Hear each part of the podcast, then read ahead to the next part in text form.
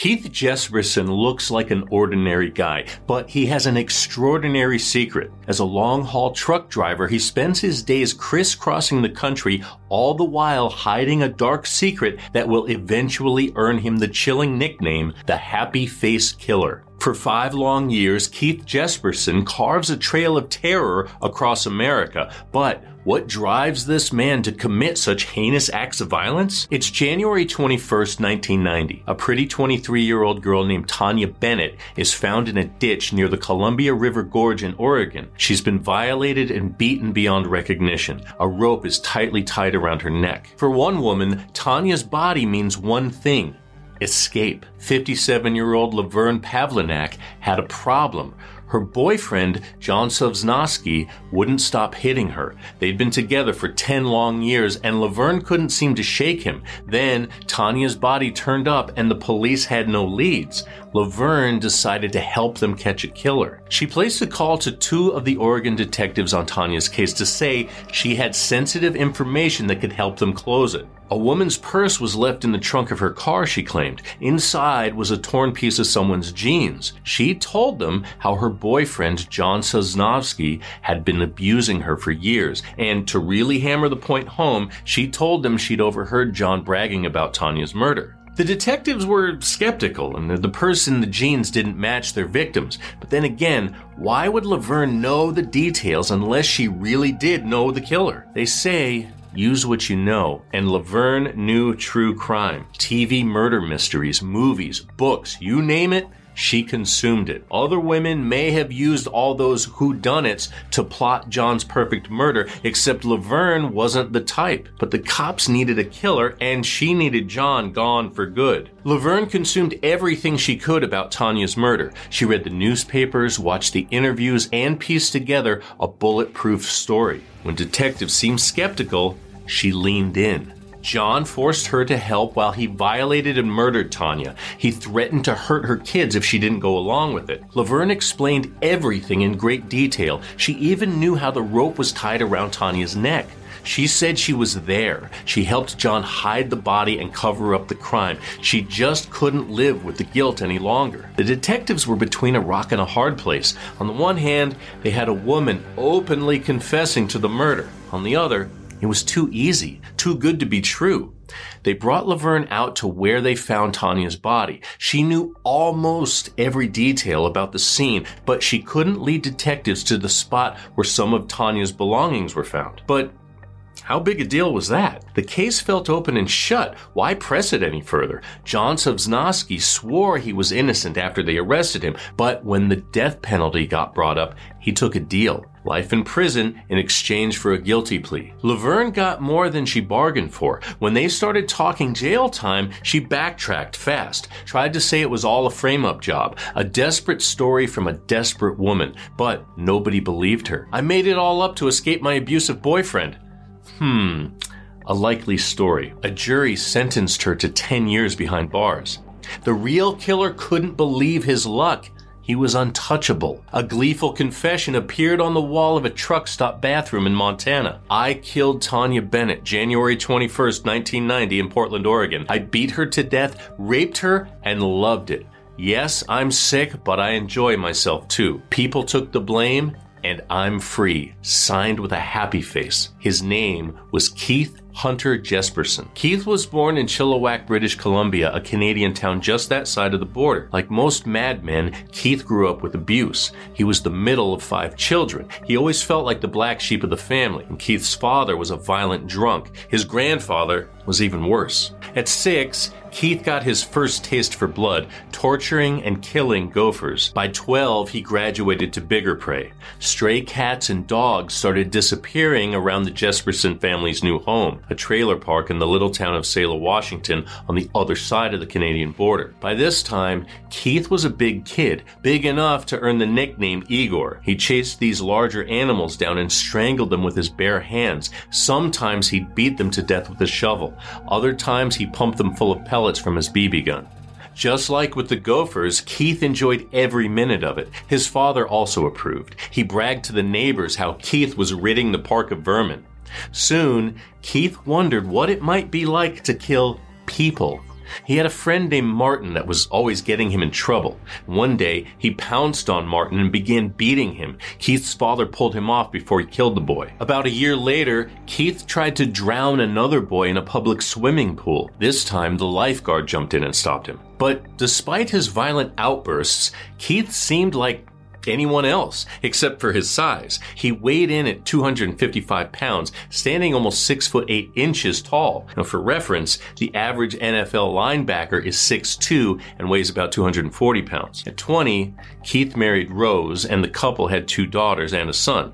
Years later, one daughter would talk about the time she found some stray kittens. When her father saw them, he hung them by their tails on a clothesline before killing them. She didn't bring animals home after that. Fortunately, Dad wasn't around much. To support his family, Keith took a job as a long haul truck driver with a company in Cheney, right outside of Spokane, Washington. But what he really wanted to do was join the Royal Canadian Mounted Police. He got his chance after the marriage fell apart in the late 80s. One day, while Keith was on the road, Rose took the kids and left. She was tired of fielding phone calls from the random women he was hooking up with on the road. Newly single, Keith could finally pursue his dream of joining the Mounties. Unfortunately, an injury during a rope climbing exercise cut that dream short. Unable to recover, Keith was dismissed from the RCMP program.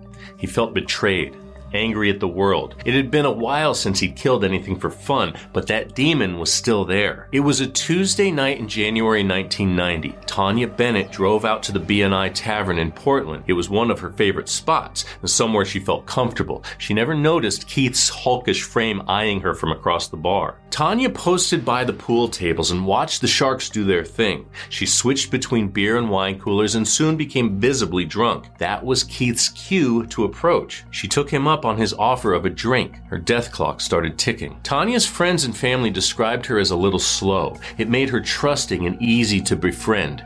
Keith was charming. He smiled. She didn't see anything wrong with him. Keith asked if he could buy her dinner, and she said yes. Now, this time there was a catch. Keith didn't have much cash on him. They'd have to swing by his place to grab more money. He didn't live far from the tavern.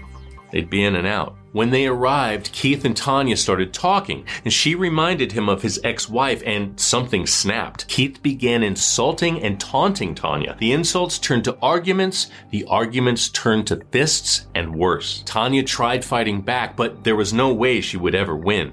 Keith beat her viciously around the face and head, then he sexually assaulted her. Finally, Keith tied a rope around Tanya's neck and watched the life drain from her body.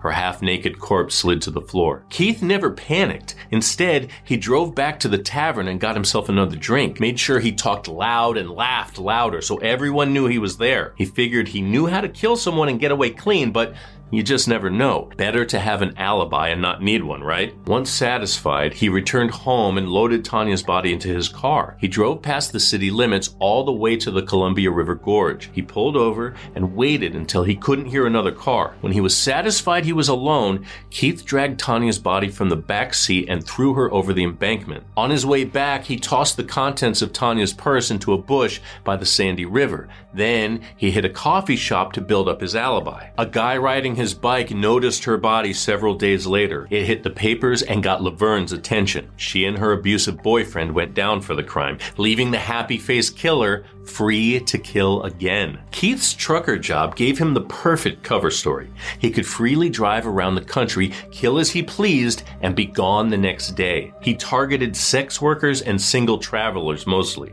People the police would have a hard time tracking down. It'd take days or weeks for their loved ones to report them missing. By then, Keith was long gone. After Tanya, he kept it together for about 18 months. Now, sometime between July and August 1992, he killed a woman he knew as Claudia near Blythe, California. Police found her decomposing body on August 30th. She'd been dead for weeks and they couldn't identify her. A month later, they found the body of 32 year old Cynthia Rose along Highway 99 near Turlock, California. At first, they called it a drug overdose. The truth wouldn't come out until later. Keith's next victim was 26 year old Lori Pentland. Police found her body in November 1992, dumped behind a G.I. Joe store in Salem, Oregon. They could tell she'd been strangled to death. Happy Face's preferred method of killing. Victim number five popped up in July near Santa Nella, California. Police couldn't identify the body, so they listed Jane Doe as a drug overdose. She was known as Blue Pacheco for 29 years,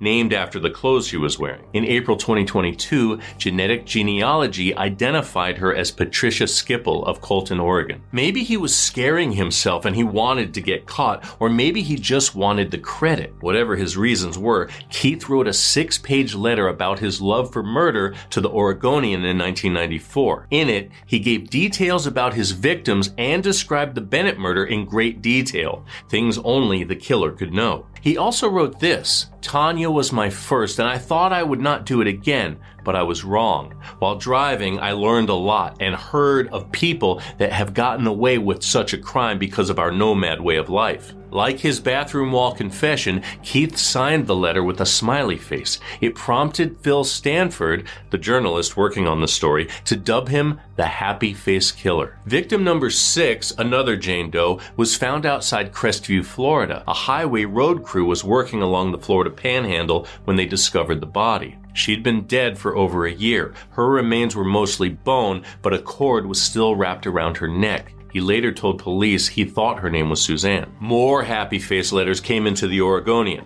The killer took credit for Cynthia Rose. He said she was a sex worker he'd gotten rid of. In January 1995, Keith picked up 21 year old Angela Subrize outside Spokane, Washington. She said she needed a ride to Fort Collins, Colorado to see her dad.